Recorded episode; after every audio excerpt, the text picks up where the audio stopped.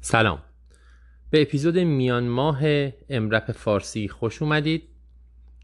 تو این اپیزود همونجوری که قول داده بودیم درباره کنترل فشار خون در انواع مختلف سکته و خونریزی مغزی صحبت خواهیم کرد. ولی قبل از اون طبیعتا با توجه به وضعیتی که ایران داره درباره کرونا ویروس می‌خوایم یک مرور کلی بکنیم. احتمالا شما اطلاعات خیلی زیادی در این مورد از جاهای مختلف گرفتید و ممکنه که این اطلاعات برای شما جدید نباشه ولی تکرارش به نظر من مفیده در حال حاضر چهار کشور چین، ایران، ایتالیا و کره جنوبی تو همه منابع مرکزهای اصلی انتشار این بیماری هستند. بنابراین توجه به ایران و نقش متخصصین اورژانس و بقیه کادر پزشکی در ایران بسیار مهم و حیاتیه. اما خب بیماری داره به سرعت پخش میشه جاهای مختلف و مرتب کیس های جدیدی دیده میشه و احتمالا مرکز بیماری به زودی ممکنه که عوض بشه یا کشورهای بیشتری رو شامل بشه. الان تو آمریکا روز به روز کیس های بیشتری داره گزارش میشه و مناطق مختلفی از ایالت های مختلف دارن ایزوله میشن یا تمام فعالیت های اجتماعی رو قطع می‌کنن مدرسه ها رو تعطیل می‌کنن مغازه ها رو میبندن و آماده میشن برای اینکه هرچی بیشتر ما مریض بیاد و ببینیم. ما تو بیمارستان خودمون آماده هستیم اگرچه هنوز پروتکل های کامل وجود نداره ولی شروع کردیم به دیدن مریض هایی که میان فقط برای اینکه تست کرونا بشن یا هر مریض تنفسی که می‌بینیم داریم به کرونا فکر می‌کنیم. قطعا چیزی که ما اینجا می‌بینیم قابل مقایسه با اون چیزی که شما تو ایران داریم می‌بینید نیست. اونجا مرکز بیماری هست و شاید اطلاعات اصلی رو شما دارید و شما باید به ما بگید که چیکار کنیم. به حال یک مروری من دارم می‌کنم به اون چیزی که راجع به این بیماری تا الان می‌دونیم. که متاسفانه زیاد نیست برای همین همه چیز با شک و تردید همراهه. گذشته از مسائل درمانی و نقش ما به عنوان متخصص طب اورژانس این هم خیلی مهمه که این بیماری می‌تونه ما رو هم تحت تاثیر قرار بده. بنابراین حفاظت از خودمون هم اینجا بسیار مهمه. اگرچه ما به هر حال متخصص طب اورژانسیم و این خطر رو خریدیم به جونمون که به هر حال در معرض این بیماری ها در اورژانس و در فضای درمانی قرار بگیریم. در کنارش غیر از گرفتن کرونا ویروس اون فشار و استرسی که داریم تحمل می‌کنیم که می‌تونه به راحتی باعث فرسودگی شغلی بشه باعث استرس بشه باعث انواع مختلف مشکلات بشه که زندگی شخصی ما رو تحت تاثیر قرار بده هم بسیار مهمه. و خیلی خوبه که بدونیم که چجوری برخورد کنیم با همچین شرایطی تا خودمون رو حفظ کنیم هم برای خودمون هم برای دیگران. در نهایت یادآوری این نکته هم خیلی لازمه که این بیماری و هر اپیدمی حلش کار یک سیستمه. چه سیستم پروتکل بیمارستانی و چه سیستم کشوری، منطقه‌ای و حتی جهانی. متاسفانه ما همه رو همراه خودمون نداریم در این سیستم. اشکالات خیلی زیاده همون جوری که می‌دونید. و اگر این اشکالات نبود شاید کرونا اینجوری پخش نمی‌شد. به ویژه در ایران. ولی به هر حال ما یاد گرفتیم در طب اورژانس حداقل که کاری که از دستمون برمیاد رو در کمترین امکانات ممکن انجام بدیم. اگرچه تصویر بزرگ رو هم نباید و نمی‌تونیم فراموش کنیم. اما راجع به این ویروس کرونا. ویروس کرونا به عبارتی اسمش از کووید 19 این اسم روش گذاشتن از همون خانواده ای هستش که سرماخوردگی ساده رو هم ایجاد می‌کنه سالها ایجاد کرده. دو تا از ویروس های این خانواده در سالهای بعد از 2000 بیماری های شدید ایجاد کردن و پخش شدن. یکی سارس بود و یکی مرس. سارس از جنوب شرقی آسیا پخش شد و مرس میگن که از عربستان پخش شد میدل ایستن اون ام ای مال میدل ایسته. هر دوی اینها هم می‌گفتن ویروس هایی بودن که سالها از این خانواده وجود داشتن ولی در حیوانات فقط وجود داشتن و یک اتفاقی باعث شد که اینا بتونن به انسان برسن.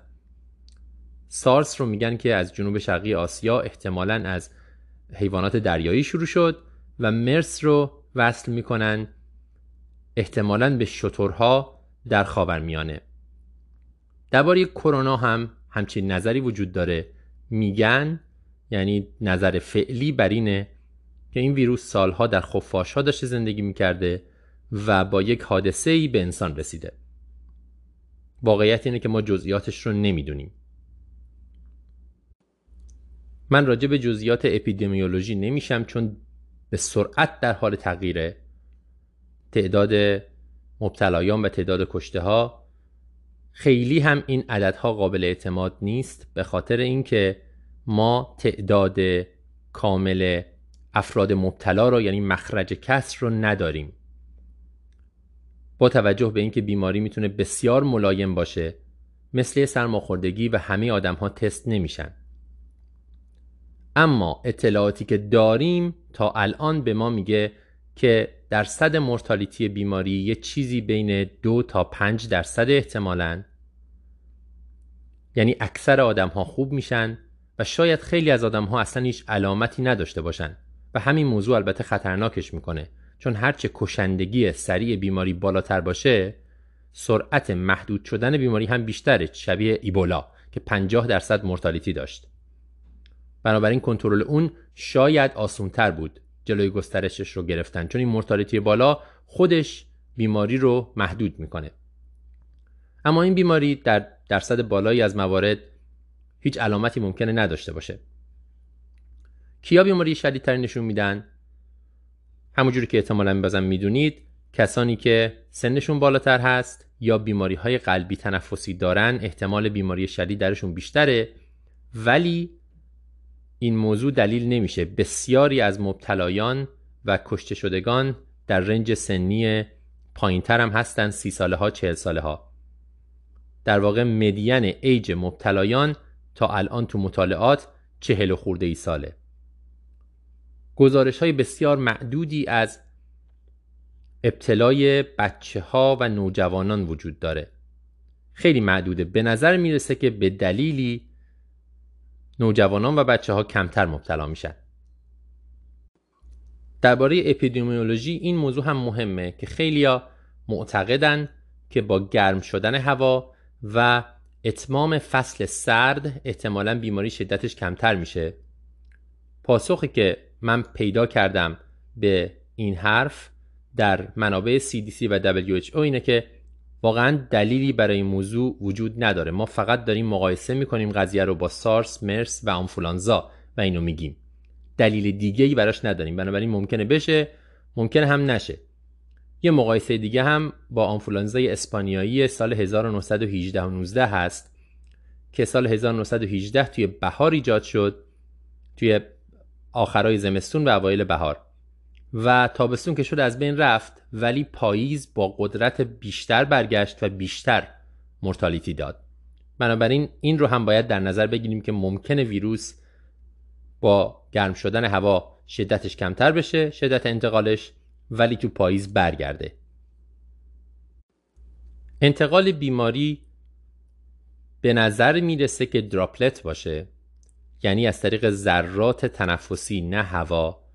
که با عدسه و سرفه منتقل میشن روی سطوح مختلف میمونن آدمای دیگه لمسشون می‌کنن و میره می‌رسه به صورت و مجاری تنفسی و فرد جدید رو مبتلا می‌کنه. ولی بازم داده ها متناقض هستن. WHO دراپلت پرکاشن می‌ذاره برای مبتلایان. ولی CDC آمریکا شاید خواسته محافظه کارانه تر عمل کنه ایربون پرکاشن می‌ذاره که یه مرحله جلوتر هست. به هر حال در هر دوی اینها شکی نیستش که مریض باید ایزوله بشه توی اتاق جدا نگهداری بشه و کسانی که با مریض برخورد دارن حتما تمامی اصول ایمنی رو رایت کنن. به ویژه کسی که مثل متخصص طب اورژانس ممکنه مریض رو اینتوبه کنه و مستقیما با مجاری هوایی مریض در تماسه حتما باید صورتش رو بپوشونه با ماسک N95 و همینطور چشم ها هم باید پوشیده بشن. دستکش و اینا هم که سر جاش. بازم میگم احتمالا اینا همه چیزایی که شما می‌دونید ولی ما فقط داریم اینجا تکرار و یه مرور می‌کنیم. اما علائم. علائم این بیماری تب هست و علائم تنفسی تحتانی به صورت عمده. یعنی اگه کیس کلاسیکش رو بخوایم بگیم مریضی است که میاد با تب سرفه خشک و تنگی نفس و بدن درد.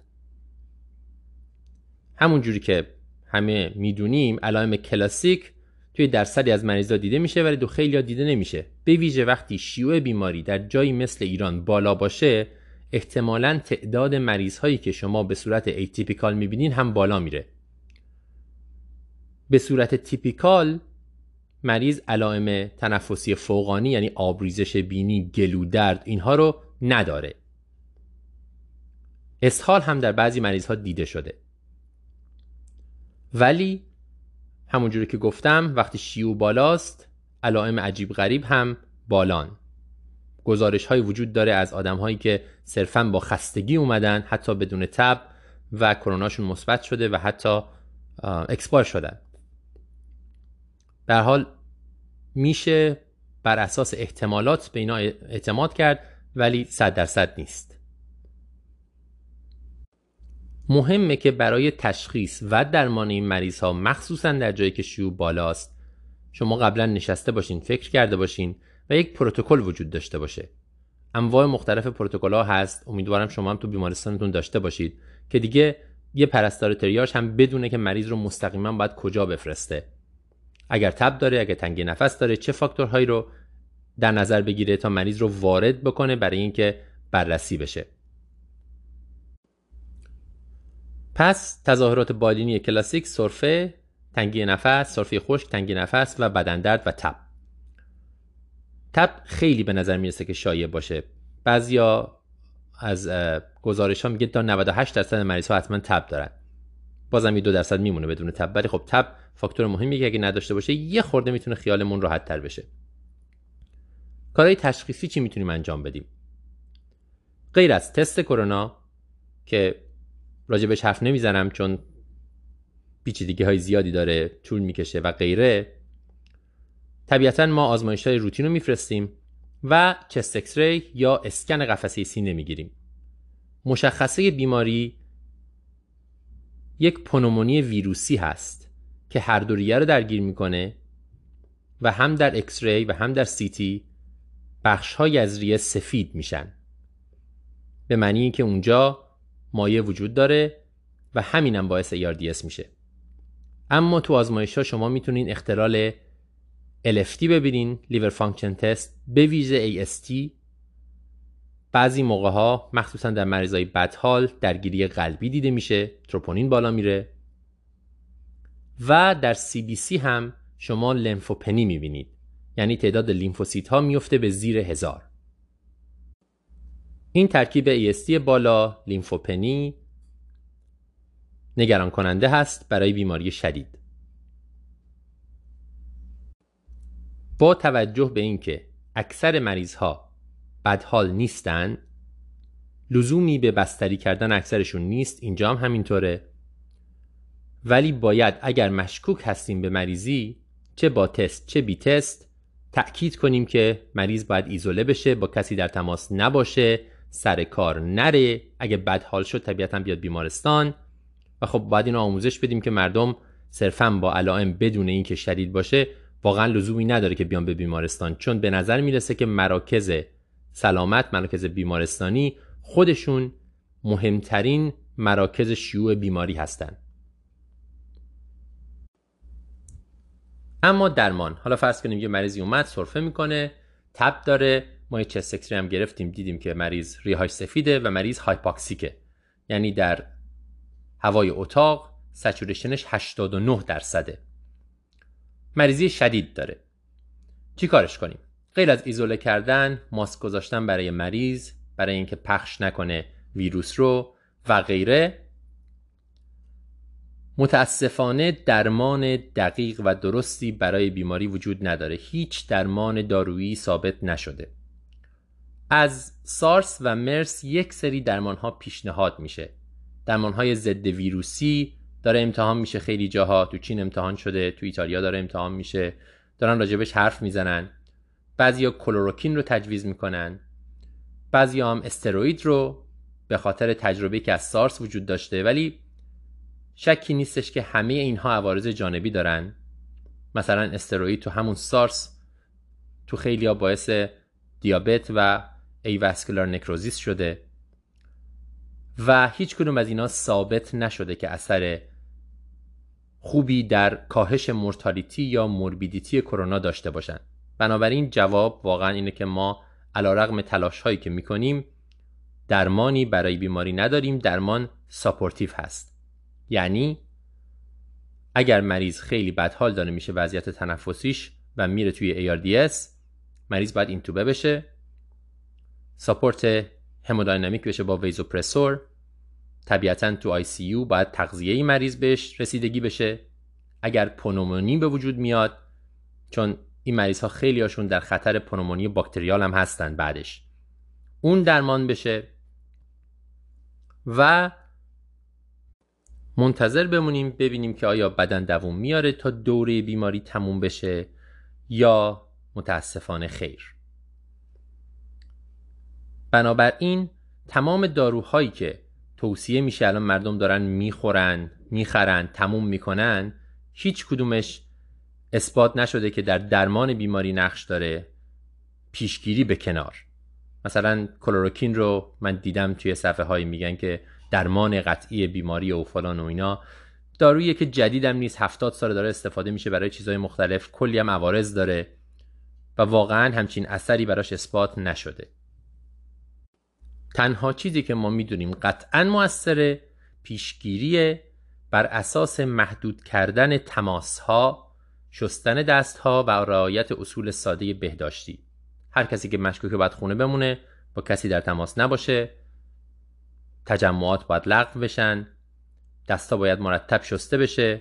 صورت رو نباید لمس کنین و بقیه چیزهایی که احتمالا خودتون می‌دونید من یه صفحه رو می‌خوام معرفی کنم که توصیه های بهداشتی کرونا رو بر اساس پیشنهادات WHO و CDC داره منتشر می‌کنه برای عموم مردم.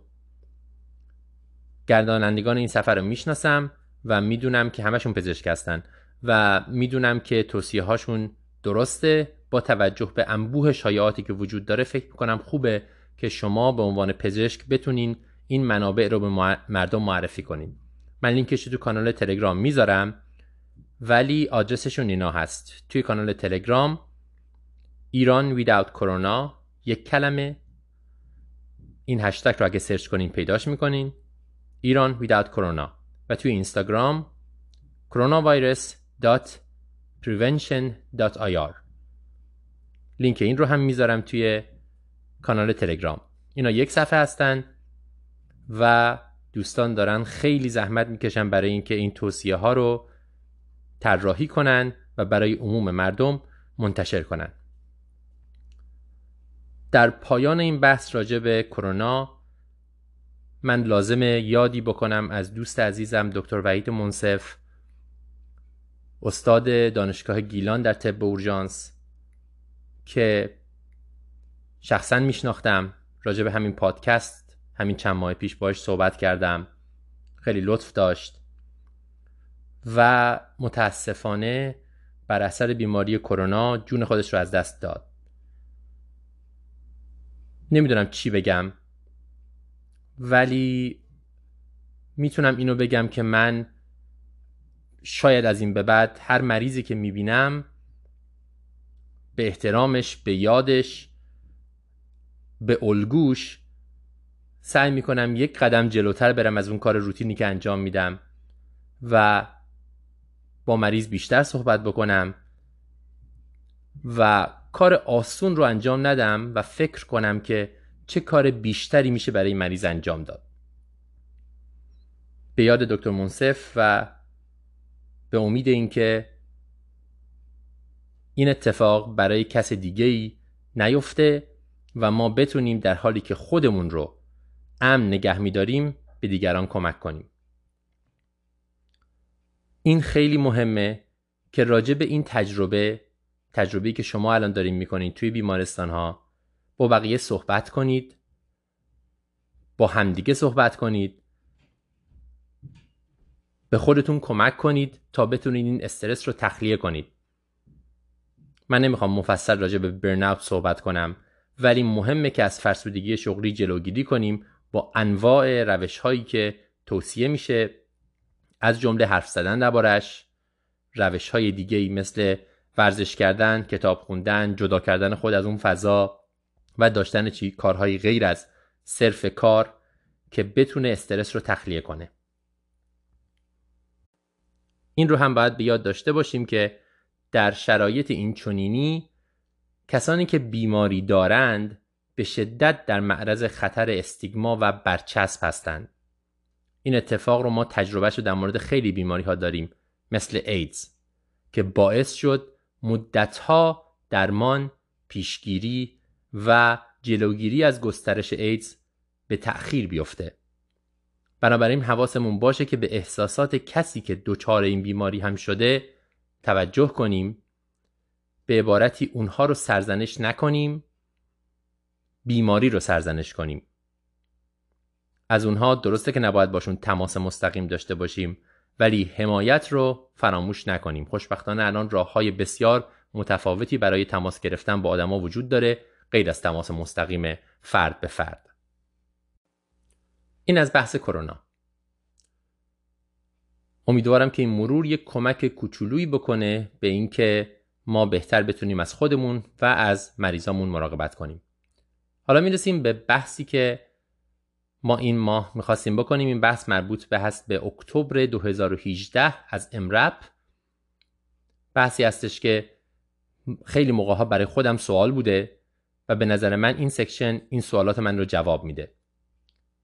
ما مریضی داریم که میاد با علائم نورولوژیک همیپارزی یا سردرد شدید و فشارش بالاست. فشارش 21 روی 120 210 روی 120 یا 21 روی 12 این مریض رو باید چیکارش کنیم؟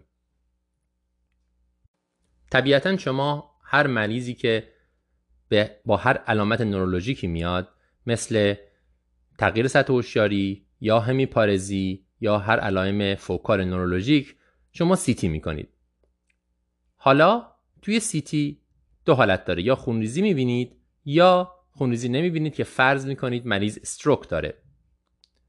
حواستون باشه که ما بقیه دلایل AMS رو گذاشتیم کنار مثل hypoglycemia یا غیره. ما داریم راجع به علائم neurologic ناشی از مشکل مغزی صحبت می‌کنیم.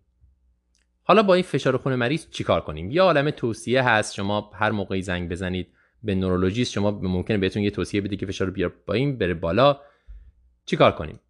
این اپیزود یه بحثی است بین آناند سوامیناتان و دکتر مارکولینی. که neurointensivist در ایالت ورمانت در آمریکا. اول موضوع اینه که ما در همچین شرایطی با یک بیماری طرف نیستیم. ما با چندین سناریوی مختلف طرفیم که هر کدوم یک فشار خون جدا میطلبند ولی طبقه بندیشون نسبتا آسونه. یک ساباراکنوید هموریج دو اینتراکرانیال هموریج یعنی خونریزی داخل پارانشیم نه ساباراکنوید سه خونریزی های ناشی از تروما مثل subdural یا epidural. و چهار سکته مغزی ایسکمیک که خونی توش وجود نداره ایسکمیه. ما یک سناریو تعریف می‌کنیم برای هر کدوم از این چهارتا چون فشار خون رو تو هر کدوم باید یه جوری کنترل کرد. اول از subarachnoid شروع می‌کنیم. مریض 25 ساله اومده. سردرد شدید. شما در 6 ساعت اول به مریض می‌رسید. یه خورده هم کاهش سطح هوشیاری داره. درست جواب نمیده. گیجه بنابراین شما به شدت چک می‌کنید. به ساباراکنوید سیتی می‌کنید. ساباراکنوید می‌بینید. فشار مریض 21 روی 11 هست. این مریض رو فشارش رو باید سریع پایین آورد. چون خونریزی ساباراکنوید خونریزی شریانی هست و هرچه شما سریعتر فشار رو پایین بیارید احتمال اینکه خونریزی ادامه پیدا کنه و بدتر بشه در واقع بیشتره. به ویژه اگر این خونریزی آنوریسمال باشه فشار بالا باعث میشه که آنوریسم دچار راپچر بشه و خونریزی به شدت تشدید بشه و مریض یه دفعه ارست کنه. هدف اینه که فشار رو بیارید زیر 14 یعنی حتی خیلی بیشتر از 25 درصد کاهش بدید. و این کار رو باید سریع انجام بدید. بنابراین همچین مریضی رو من می‌ذارم روی نیکاردیپین دریپ که به سرعت فشارش رو از 21 برسونم به زیر 14 اگر طول می‌کشه تا نیکاردیپین بهتون برسه که بهترین دارو برای کنترل فشار خون هست شما همون اول می‌تونید لابتالول به مریض بدید. با دوزهای افزاینده یعنی اولش 10 می‌دید 5 دقیقه صبر می‌کنید بعد 20 تا می‌دید بعد 5 دقیقه صبر می‌کنید بعد می‌تونید 40 تا بدید. تا این فشار رو بندازید. نیتروگلیسیرین توصیه نمیشه برای انداختن فشار در این شرایط. به خاطر مشکلات دیگه که ایجاد می‌کنه. پس کانال کلسیوم بلاکرها و بتا بلاکرها بهترن نیکاردیپین بهترینشونه. گزینه دیگه لابتالوره. پس ساباراکنوید شما فشار رو سریع میندازید زیر 14 این یک. مدل دوم مریضی که intracranial hemorrhage داره. یعنی داخل پارانشیمش خونریزی کرده. subarachnoid نیست. مثالش یه آقای 63 ساله ای میاد که روی یک آنتیکواگولان هست مثلا ریواروکسابان شما CT مغز می‌کنید به خاطر کاهش سطح هوشیاری و می‌بینید که حدود 30 سی سی خونریزی کرده در basal ganglia. فشارش هم 19 روی 12 هست. ما می‌دونیم که فشار بالا باعث گسترش هماتوم میشه به سرعت. مطالعات زیادی در این مورد وجود داره. که این فشار رو باید چجوری پایین آورد چقدر پایین آورد آخریش مطالعه اتک دو هست که فشار زیر 18 رو فشار سیستولیک زیر 18 رو به عنوان هدف با فشار سیستولیک زیر 14 مقایسه کرده و دیده که آوتکام مریض فرقی نمی‌کنه. در واقع اشکالی هم نداره اگه شما فشار رو بندازین زیر 14 ولی زیر 18 کافیه. من به شخصه اگر مریضی می‌دونم که فشارش همیشه 20 مثلا سابقه فشار خون داره و داروش هم درست نمی‌خوره اینو خیلی نمیندازم چون ممکنه که مغز عادت کرده باشه به اون سطح فشار. یعنی کمتر از 18 نمیارم. ولی خب اگه معمولا فشارش 12 روی 8 اوکیه پایینترم میارم تا 14 پس سناریوی دوم خونریزی پارانشیمیه. در این مریض ما فشار رو میاریم زیر 18 می‌تونیم تا زیر 14 هم بیاریم اگه مریض سابقه فشار خون بالا نداره ولی خیلی فرقی در آوتکام نمی‌کنه. هدفمون زیر 18 است. اینجا اون 25 درصد معمولا صدق می‌کنه. این سناریوی دوم. سناریوی سوم خونریزی مغزی بر اثر تروما هست. مثلا یه آقای 70 ساله افتاده و الان میاد ماستیتیش می‌کنیم و می‌بینیم که مریض سابدورال داره. فشارش هم بازم 21 روی 11 هست. اینو چی کارش کنیم؟ نکته جالب راجع به خونریزی های مغزی در اثر تروما اینه که وظیفه اصلی ما برعکسه.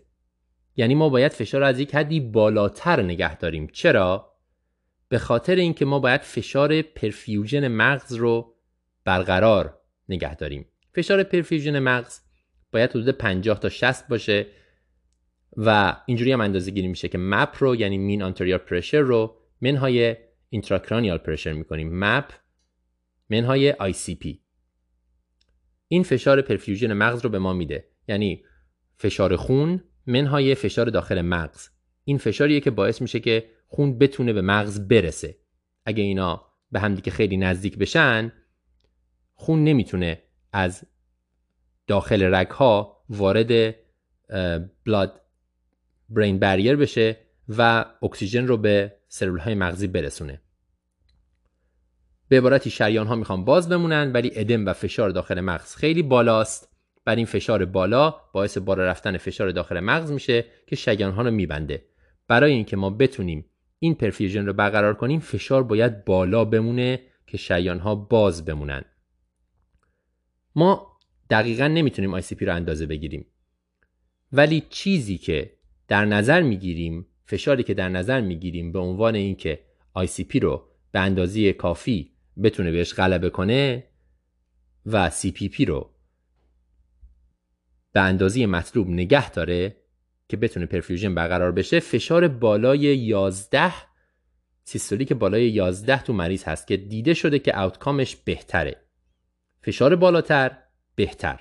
فارغ از نوع تروما. به خاطر اینکه همه تروما ها مثل همدیگن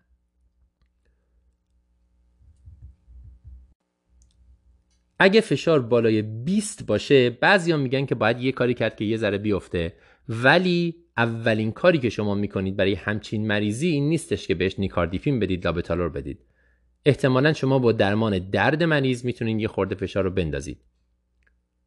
درمان درد با چیزی مثل فنتانیل، مورفین یا هر چیز دیگه ای که به نظرتون می‌رسه. به عبارتی فشار رو می‌خواین بین 100 تا 200 سیستولیک یعنی 10 تا 20 نگه دارید. در همچین مریضی. خیلی هم لازم نیست فشار 21 رو بندازید. اگر می‌خواید کاری بکنید درمان درد به مریض می‌دید. بازم میگم ما داریم راجع به هر نوع خونریزی مغزی ناشی از تروما صحبت می‌کنیم. ICH باشه SAH باشه epidural باشه subdural باشه همشون اگه بر اثر تروما باشن تمرکز اصلی ما اینه که فشار رو بالای ده نگه داریم تا 20 هم اشکالی نداره. حتی اگر که کاهش سطح هوشیاری بر اثر تروما ببینیم ولی هیچ خونریزی نباشه. مثلا یه مریضی میاد GCS 7 CT هیچی نداره. احتمالاً ما می‌تونیم بگیم که این مریض دیفیوزد اکسونال اینجری داره که شاید تو امارای خودشون نشون بده. این مریض هم اگه فشارش 21 روی 11 هست شما سعی می‌کنید که درمان درد بهش بدید فشار برسونید مثلا زیر 20 ولی پایینتر نرید. فنتانیل و مورفین بهترین دارو هستند در این شرایط.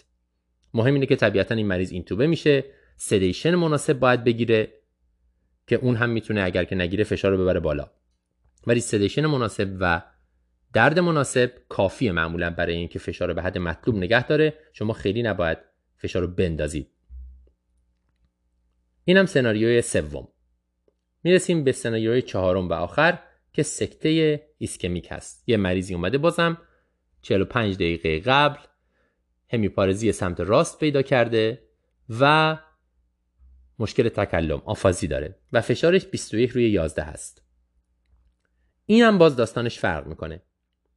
فشار بالا در سکته ایسکمیک نتیجه بهتری داره. چرا؟ چون که ما تو سکته ایسکمیک با یک منطقه از مغز طرف هستیم که مرده. خون بهش نرسیده. ولی یک منطقه دوروبر اون هست که ایسکمیکه ولی می‌تونه برگرده. ما باید جریان خون این تیکه رو برقرار نگه داریم تا اون تیکه نمیره. وقتی فشار به اندازه کافی بالا باشه مسیرهای collateral می‌تونن خونرسانی کنن به اون تیکه که ایسکمیکه و این ممکنه مغز رو نجات بده. بنابراین شما به فشار 21 روی 11 دست نمی‌زنید. در سکته ایسکمیک مگر اینکه بخواید به مریض TPA بدید. یکی از criteria های TPA اینه که فشار باید زیر 185 سیستولیک باشه. اینو در حدی میندازید که فقط تا همینجا پایین بیاد. زیر 185 دلیلش هم اینه که اگر فشار بالا باشه خطر خونریزی مغزی بالا میره توی TPA پس اگه قرار نیست به مریض TPA بدید به فشار مریض دست نمی‌زنید در سکته ایسکمیک اگه قرار TPA بدید به خاطر TPA یه خورده می‌تونید فشار رو بیارید پایین. خب من یه مرور بکنم به هر چهار تا سناریو. مریض subarachnoid hemorrhage خود به خودی. شما فشار رو سریع میندازید زیر 14 با نیکاردیپین یا لابتالول. مریض تی بی آی تراماتیک برین اینجری هر جور تی بی آی اپیدورال سابدورال ساباراکنوید هر جوری. شما این مریض رو فشارش رو می‌خواید بالای ده نگه دارید. بالای ده. یا میشه هم گفت زیر 20 هم باید در نظر بگیریم ولی راه آوردنش به زیر 20 درمان درد در درجه اول و سدیشن مناسب و غیره. مریض ICH اینتراکرانیال هموریج شما فشار رو میارید پایین ولی پایین تر از 18 دیگه فایده چندانی نداره. اشکال نداره تا زیر 14 هم بیارید ولی هدفتون زیر 18 هست. برای اینکه جلوی خونریزی بیشتر رو بگیرید. و بالاخره مریضی که سکته ایسکمیک داره شما به فشار دست نمی‌زنید فشار بالا رو می‌خواید. مگر اینکه به مریض بخواد TPA بدید. اون وقت فشار میارید زیر 18 که بتونید به مریض TPA بدید جلوی خونریزی رو بگیرید. برای خود سکته مغزی فشار بالا بهتره. این هم خلاصه مطلب. در نهایت بازم تکرار می‌کنم که کاری که شما می‌کنید بسیار ارزشمنده و بسیار راضی کننده نسبت به هر کاری که شما در نظر بگیرید. موفق باشید. به امید دیدار.